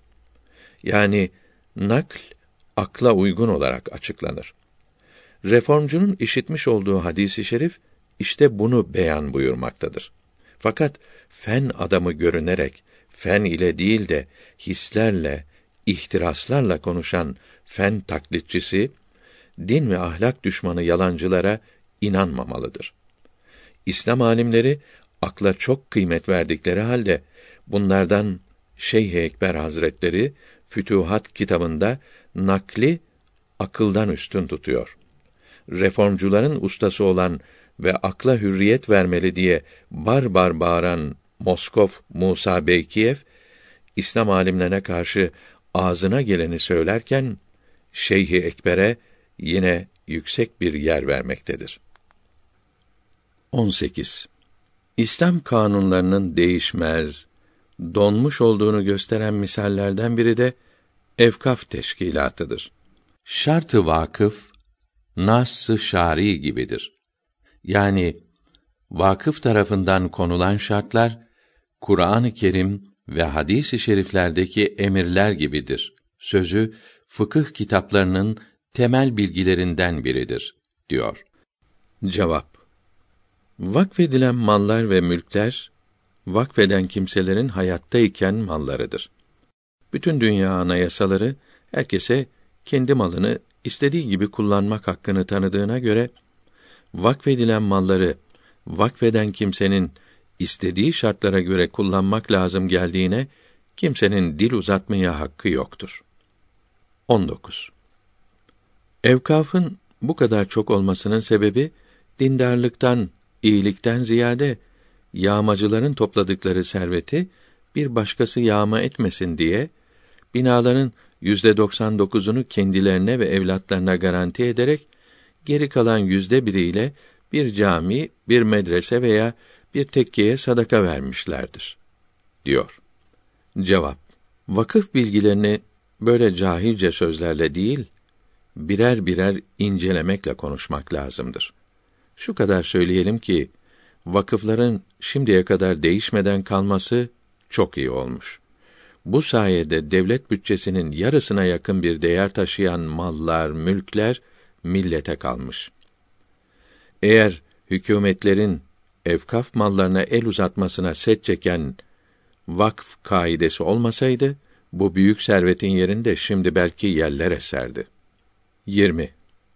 Müslümanlar arasında birçok parazit insanlar yaşıyor.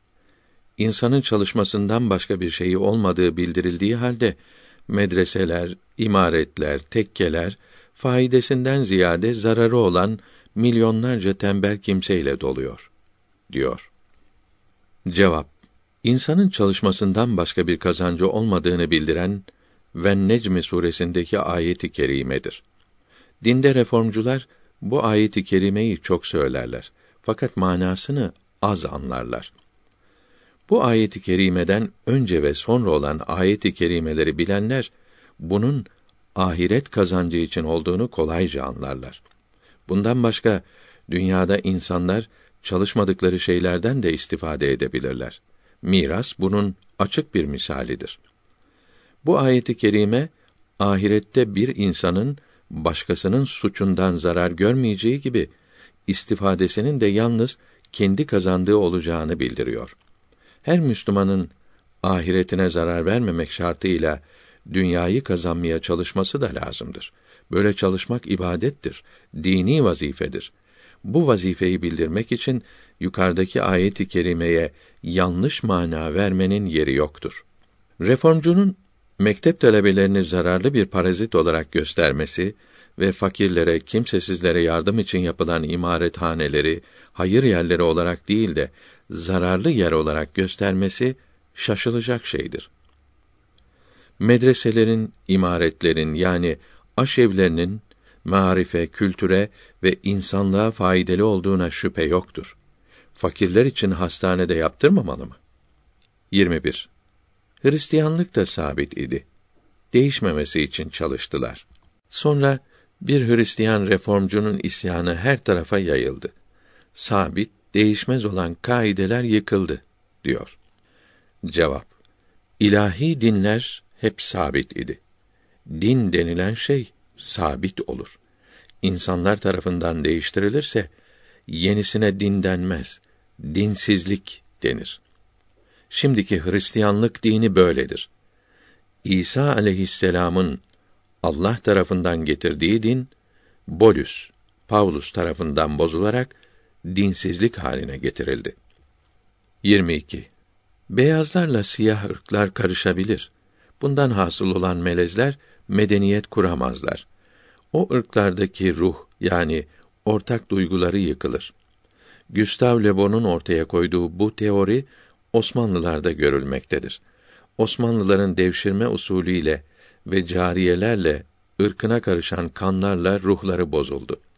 Zekaları arttı ise de ahlakları kötüleşti diyor.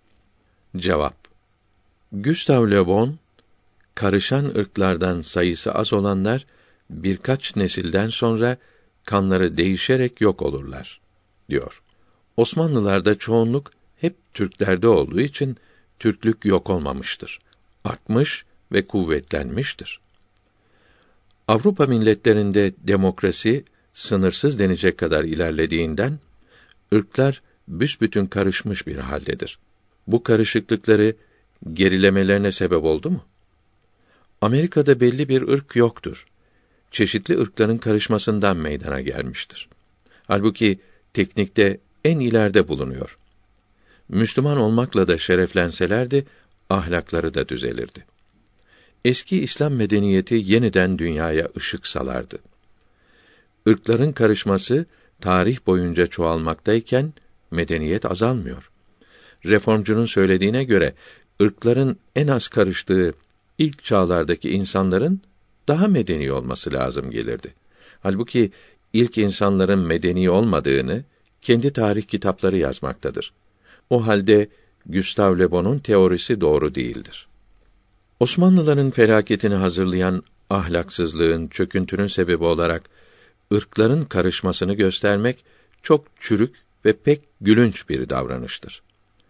Çöküntünün, ahlaksızlığın biricik hakiki sebebi okumuşlarda dinsizlik, okumamışlarda ise bilgisizliktir.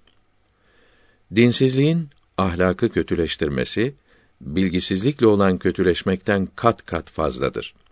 Bunun içindir ki okumuş dinsizler daha kötü, daha aşağıdır. O halde cemiyetlerin yaşayabilmesi için dinli bir ilim ve buna dayanan bir terbiye metodu lazımdır.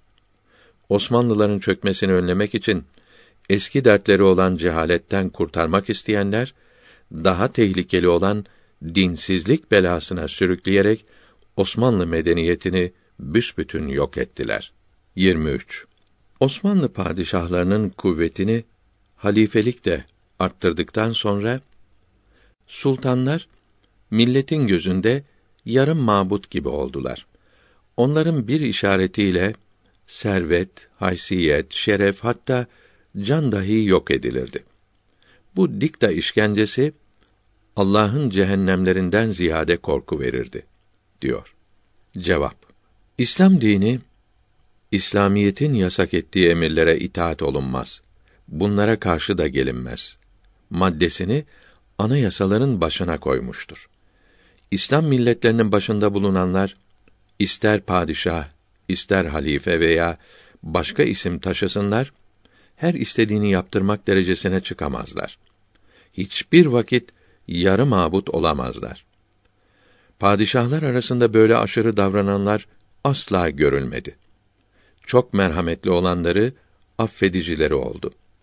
Çöküntü zulümden değil, merhametten doğdu. Bu halleri dinden değil, dini dinlememelerinden olmuştur.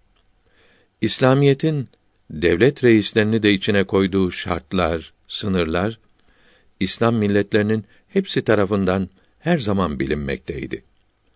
İslamiyet İslamiyete uymayan, kanunsuz hareket eden devlet başkanlarının keyfi emirlerini tanımamayı daha Avrupalılar insan hakları beyannamesini yazmadan çok evvel Müslümanlara yalnız bir hak değil, bir vazife olarak da vermiştir. 24. Reformcu diyor ki, dinin kendisi değil, fakat Müslümanlardaki din anlayışı ve dine dayanan dikta idaresi kökünü yine dinden alan aile terbiyesi ferdi sosyal hayatta başarısız bir hale düşürmüştür. Cevap Vur abalıya atasözünü hatırlatacak şekilde her kabahati dine yükletmek ve dinin kendisi değil de din anlayışı gibi kaçamak kelimeler arasında maskelenmek dinde reformcuların başlıca prensibidir. Dinin dikta idaresini değil, adaleti emrettiği güneş gibi meydandadır. Bu hakikati reformcunun inkar etmesi kör olanın güneşi inkar etmesi gibidir. Bu inkara ilim değil, maskaralık denir. 25. Kaza ve kader bilgisi karşısında boynu bükük, elinde bir şey olmadığına inanan Müslümanlar asırlarca korku altında yaşayarak orta çağlarda Avrupa'da kırbaç altında titreyen esirler gibi muti, zelil, yaltakçı ve yalancı oldular. Osmanlıları fenalığın bu derecelerine kadar sürükleyen sebep dindeki kaza, kader, tevekkül, kanaat etmek ve Müslüman olmak için yalnız kalple inanıp bunu kısaca söyleyivermek hususlarıymış. Kaza ve kader ile tevekkül Müslümanların azim ve iradesini yok etmiş, çalışmalarına, varlıklarına güveni kaldırarak işkencelere ve her türlü aşağılığa katlanmak derecelerine düşürmüş. Aza kanaat etmek milleti tembel yapmış. İmanın bu kadar basit olması da Müslüman olmak için medeni ve ahlaki meziyetlerden hiçbirinin lazım olmadığı ve her kötülükle imanın birleşebileceği fikrini doğurmuş. Hem tembelliğe hem de ahlaksızlığa yol açmıştır diyorlar. Bunların her birini aşağıdaki maddede açık ve geniş anlatacağız. 26. Mümin hayrın da şerrin de Cenabı Hak tarafından ezelde takdir edildiğine inanır. Biz kuluz. Kulun elinden bir şey gelmez. Her şeyi yapan Allah'tır. Kul kaderi değiştiremez. Mesela rızık ezelde ayrılmıştır. Ne yapsak bunu değiştiremeyiz. Ortada bir tehlike var. Allah isterse bu tehlike bize dokunur. İstemezse dokunmaz. Mümin için Allah'a tevekkülden başka çare yoktur diyor. Böylece İslamiyetin temel inançlarını sarsmak istiyor. Cevap Bu inanışların hepsi doğrudur. Tevekkülü ve kaza ve kaderi yanlış anlayan cahiller gibi reformcu da bunları anlayamamış, daha doğrusu kaza ve kader bilgisini bozmaya çalışmaktadır.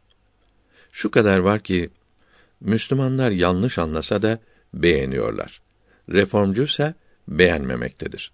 Müslümanlar böyle inandığı için tembel oluyor denirse ibadetlerinde de tembel olmaları lazım gelir.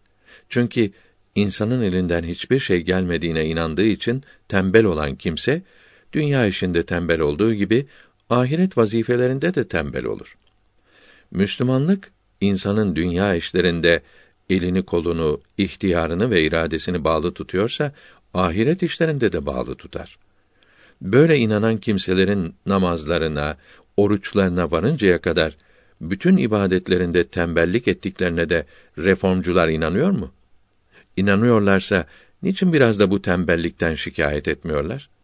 Bu tembelliği ağızlarına, kalemlerine almamaları Müslümanların ahiret işlerinde kaza ve kadere inanmadıkları için mi yoksa reformcuların o tarafa ehemmiyet vermedikleri için midir? Hepimiz biliyoruz ki şimdiki Müslümanlar dini vazifeleri yapmakta da tembel olmuşlardır.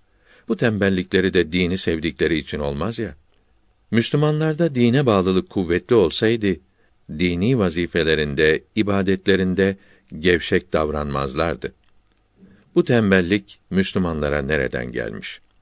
İyi incelenirse canımızın kıymetli ve istirahatin tatlı görünmesinden yani nefse uymaktan ileri geldiği anlaşılır. Cahillikte buna eklenmiş. Cennetteki kıymetli hayatlara ve devamlı istirahatlere kavuşmak için çalışmak ve fedakarlık lazım olduğunu anlamaya da cehaletimiz mani olmuş. O halde dini İslam'ın yüksek ve kıymetli hakikatlerini bu tembelliğe sebep göstermek çok haksız ve yersiz bir iftira olur. Hele tabasbus, riyakarlık, yaltakçılık ve yalancılık gibi kötülükleri kaza ve kadere yükletmek çok çirkin bir iftiradır. Bu kötülükler menfaatten yani dini bırakıp dünyaya sarılmaktan, dinin ahlak kaidelerinden sıyrılmaktan ileri gelmektedir. Kısaca ahlaksızlıkların başı dinsizlik ve cahilliktir. Allah'a tevekkül eden ve kadere inanan kimse yaltakçılığa ve yalancılığa tenezzül etmeyeceği gibi kaderde olmayan menfaatlerin bu yollardan elde edilemeyeceğine de inanır. Faidenin ve zararın Allah'tan geleceğine inanan kimse kullara boyun eğer mi? Kimseye yaltakçılık yapar mı? Halbuki kaza ve kadere inanmayıp yalnız sebeplere yapışanlar ve bunların gayri meşru ve kötü olanlarına da sarılanlar o derekelere inerler. Müslümanları ahlaksızlaştıran şey tevekkül ve kadere iman değilse de bunları yanlış anlamak değil midir? Suali de yersizdir. fenalıklar, ahlaksızlıklar tevekküle ve kadere imanın herhangi bir şekilde anlaşılmasından hasıl olamaz. Çünkü kaza ve kadere iman ve bu kötülükler birbirinin zıddıdır. Aralarında hiçbir bağlılık yoktur. Tevekkül ve kader bilgilerinin yanlış anlaşılması bile bu kötülüklere sebep olmaz. Bu fenalıkları, ahlaksızlıkları tevekkülün ve kadere imanın yokluğunda aramak lazım iken bunlar arasında herhangi bir yoldan bağlılık arayan ağızlara ve kalemlere yazıklar olsun. Müslümanların hastalıklarını böyle tersine mi teşhis ediyorlar? Kötü isteklere kavuşmak isteyen yaltakçıların, yalancıların tevekkülünden, kadere imanından şikayet etmemeli, onlara tevekkül ve kadere iman tavsiye etmelidir. Bakınız Fahri Alem sallallahu aleyhi ve sellem efendimiz hadisi şerifte ne buyuruyor? Allah'tan korkun da istediğiniz şeylere kavuşmak için iyi sebeplere yapışın. Kötü sebeplere yanaşmayın. Kudretinde ve iradesinde bulunduğum Allahü Teala'ya yemin ederim ki hiçbir kimse ezelde ayrılmış olan rızkını tamam almadıkça dünyadan ahirete gitmez. İslam düşmanlarının ağızlarında sakız gibi çiğnedikleri sözlerden biri de alimler milleti para kazanmaya teşvik etmiyorlar. Dünyanın faniliğini söyleyerek Müslümanları yaşamaktan soğutuyorlar demeleridir. Halbuki din alimlerinin vazifesi Müslümanlara anadan doğar doğmaz meme aradıkları gibi sevki tabii içgüdüleriyle bilecekleri, anlayacakları ihtiyaçlarını, menfaatlerini, kısacası tabii vazifelerini öğretmek değildir. Para kazan, aç kalma, karnını doyur, lokmayı ağzına koy, yorulunca dinlen gibi nasihatleri insanlara değil, hayvanlara bile bildirmeye lüzum yoktur. Din alimlerinin vazifesi dünya menfaatlerini elde ederken ahireti unutmamak, hak ve adaleti gözetmek, nefse uymamak ve çalışırken Allah'a güvenmek, gevşeklik yapmamak, böylece kendi kuvvetine manevi bir kuvvet de eklemek gibi faydalı ve ışıklı yolları insanlara göstermektir. Sual Müslümanlar kaza ve kaderi ve tevekkülü yanlış anlayarak tembel olmuşlar. Sonra ahlakları da bozulmuş. Böylece fenalıklara sürüklenmişler değil mi? Cevap Bu söz doğru olabilir. Müslümanlarda yaltakçılık ve yalancılık gibi hallerin hasıl olması kaza ve kaderi ve tevekkülü büsbütün unutmalarına sebep olur. Artık bunların yanlış anlayışlarını düzeltmek değil de bunlara yeniden inandırmak lazım olur. Böyle yapmayıp da kader ve tevekkül kötülenirse bunlardan büsbütün soğutulmuş olurlar. Kaza ve kaderi ve tevekkülü kötülememeli, tembellerin fena hareketlerini kötülemelidir. Tevekkül Müslümanlarda bir zaaf değil, bir kuvvettir. Müslümanlar dinimiz emrettiği için tevekkül ediyor. Tevekkülü emreden İslamiyet tembelliği men etmektedir. Allah yolunda yani doğru yolda mücahede ediniz ve yükü en büyük olan insan mümindir ki hem dünyasını hem de ahiretini düşünmekte ve ikisi için de çalışmaktadır. Mealindeki ayet-i kerimeler ve Allahü Teala aczi, gevşekliği mazur görmez. Aklını ve zekanı kullanmalısın. İşin ehemmiyeti seni mağlup edecek gibi olsa bile Allah'ın yardımı bana yeter diyerek çalışmaya devam etmelisin. Hadisi şerifi buna şahittir. Deveni bağla ve Cenabı Hakk'a tevekkül et. Hadisi şerifi hem tevekkül etmek hem de çalışmak lazım olduğunu açıkça bildiriyor. Yani tevekkül Allah'tan yardım bekleyerek güçlükleri yenmek demektir. Yoksa masonların dediği gibi güçlükleri terk etmek değildir. İslam alimleri İslamiyetin bu emirlerini her asırda, her memlekette söylemişler ve kitaplarında yazmışlardır. Tevekkül iş yapmayıp tembel olmak için değildir. Bir işe başlamak ve başlanan işi başarmak için tevekkül olunur. güç bir işi başaramamak korkusunu gidermek için tevekkül olunur.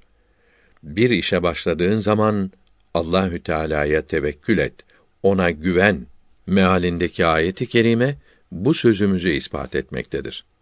Bu ayeti kerime tevekkül ile beraber yalnız çalışmak değil, çalışmanın üstünde olan azim de lazım olduğunu gösteriyor. Demek ki her Müslüman çalışacak, azmedecek, sonra da Allahü Teala'ya güvenecektir. Dinde reformcular insan nefsine güvenmelidir diyor. Müslümanlarsa insan yalnız Allah'a güvenmelidir diyor. İslam düşmanları tevekküle inanmadıklarından tevekkülden alınan kuvvet ve cesaretin yerini boş bırakmamak için nefse güvenmek kelimesiyle bu ihtiyacı karşılamak zorunda kalıyorlar. Görülüyor ki tevekkül Müslümanlar için lüzumsuz bir şey değildir. Tevekkül edilecek, güvenilecek bir şey lazımdır. 27. Müslümanlar rızkın ezelde ayrıldığına inanır. Kerim olan Allah'ın onu geçindireceğini düşünür. Yolun neresinde kırılıp dağılacağı bilinmeyen eski bir araba gibi herhangi bir tesadüfün ona göstereceği maişet yolunda sürüklenir. Kazancını çalışarak arttırabileceğini düşünmez. Fazla çalışmaya lüzum görmez. Tembel, mütevekkil oturmasında dinin tesiri böyledir. İrade sahibi hür bir insan nefsinin bir kuvveti olduğuna, nefsinin yapmaya kadir olduğuna inanır. Bu itimadı nefs insana hayat için mücadele kuvveti verir. Mücadele ettikçe maksadına mani olan zorluklar çoğaldıkça sarsılan gururunun artan ateşiyle daha fazla çarpışmak arzu ve kuvvetini kendinde duyar. Çünkü sonunda kazanacağından emindir. İşte bu emniyet, bu iman karşısında hiçbir şey dayanamaz. Yaşamak istiyorsak kendimizde itimadı nefs hasıl edelim diyor. Cevap Birinci Cihan Harbi'nde böyle ateşli itimadı nefs derslerini pek fazla aldık. Başımızı ne büyük belalara çarptığımızı gördük. Nefse güvenmek böyle deli gibi saldırmalara da sebep oluyor. Birinci Cihan Harbi'nde nefse güvenmek yerine Allah'a tevekkül hakim olsaydı, o hareketlerden makul ve meşru olan ince noktalardan hiçbiri ihmal edilmezdi. Çünkü Allah'a tevekkül etmek için ahkâm-ı ilahiyeye uymak lazımdır. Bu da bütün ince noktalara ehemmiyet verdirir. İslamiyet hem çalışmayı hem de tevekkülü birlikte emretmektedir. Tembel oturup da tevekkül ediyoruz diyenler bu iki vazifeden birini yapmayan kusurlu ve dinin beğenmediği kimselerdir.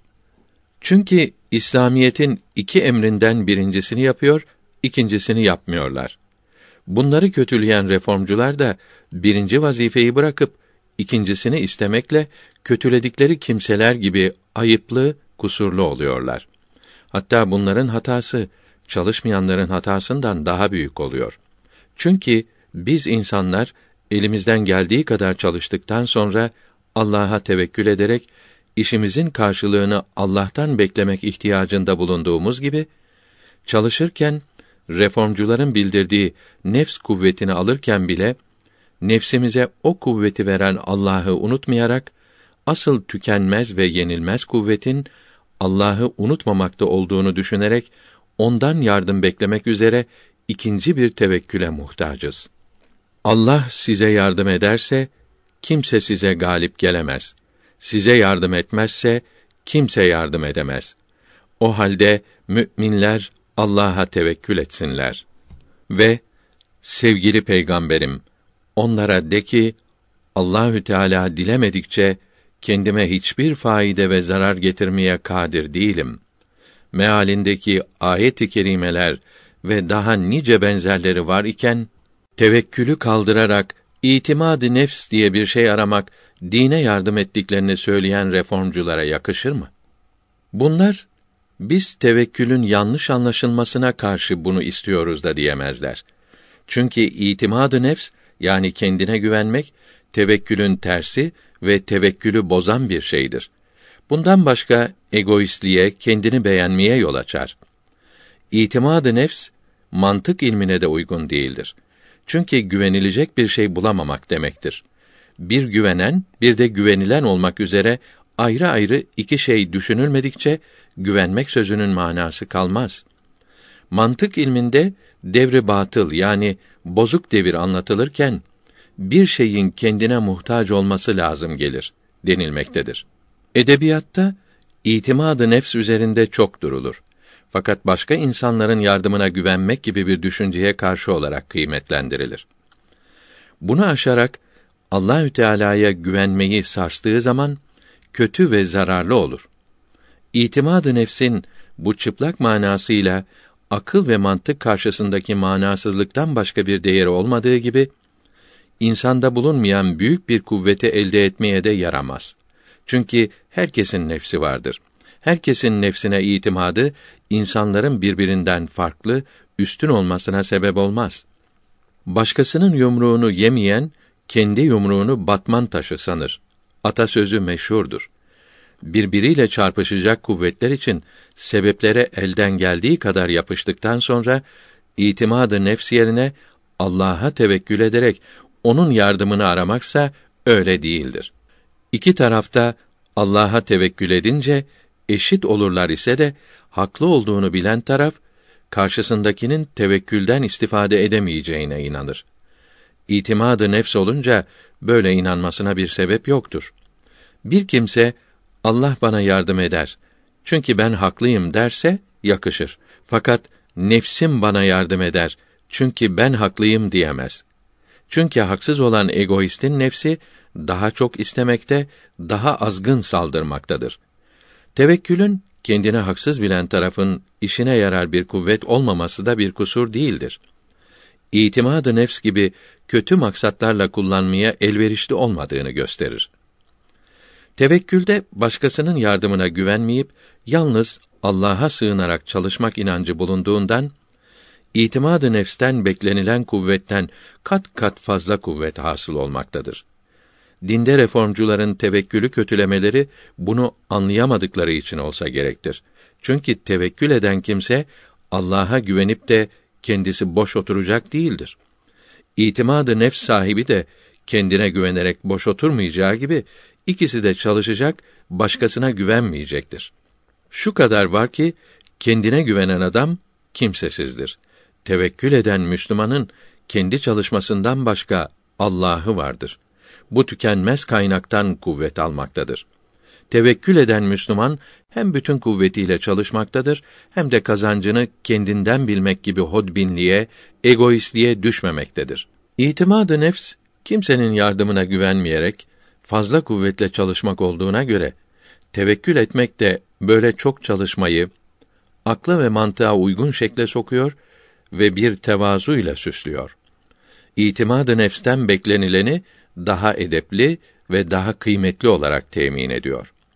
Hülasa tevekkül çalışmayıp boş oturup her şeyin kendi ayağına gelmesini beklemek değildir. Tevekkül çalışıp başarıya kavuşmak için Allahü Teala'dan yardım istemektir. 28. Yüksek hakikatların birçok hurafeler içinde yok olmasına Müslümanların kanaatkarlığı, tevekkülü ve teslimiyeti sebep olmuştu. Kanaatin tükenmez bir hazine olduğunu bildiren hadis öyle anlaşılmış ki çalışmak lazım olduğuna bile inanılmıyor diyor. Cevap: Müslümanları kanaat ettikleri için tembel oldular diye lekelemek çok haksız bir iftiradır. Kanaat çalışmayıp tesadüfen önüne çıkanı kullanmak, başka bir şey aramamak demek değildir.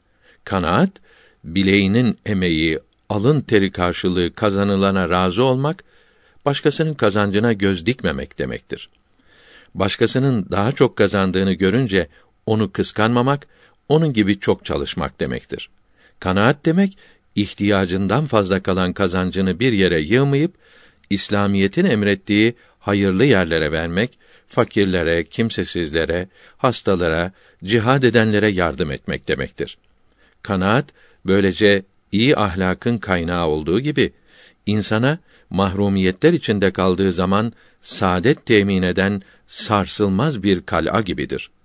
Şair diyor ki: Ey zaman, insanlara hücum ederken beni de herkes gibi sanarak üzerime gelme. Bileğimi bükemezsin. Karşında beni yalnız sanma. Arkamda kanaat gibi yenilmez bir ordu vardır. 29. İslamiyette mezhepler türedi. İmanda bile ikiye ayrıldılar. Eshab-ı kiramın izinde gidenlere ehli sünnet denildi. Bu yoldan ayrılanlara ehli bid'at denildi.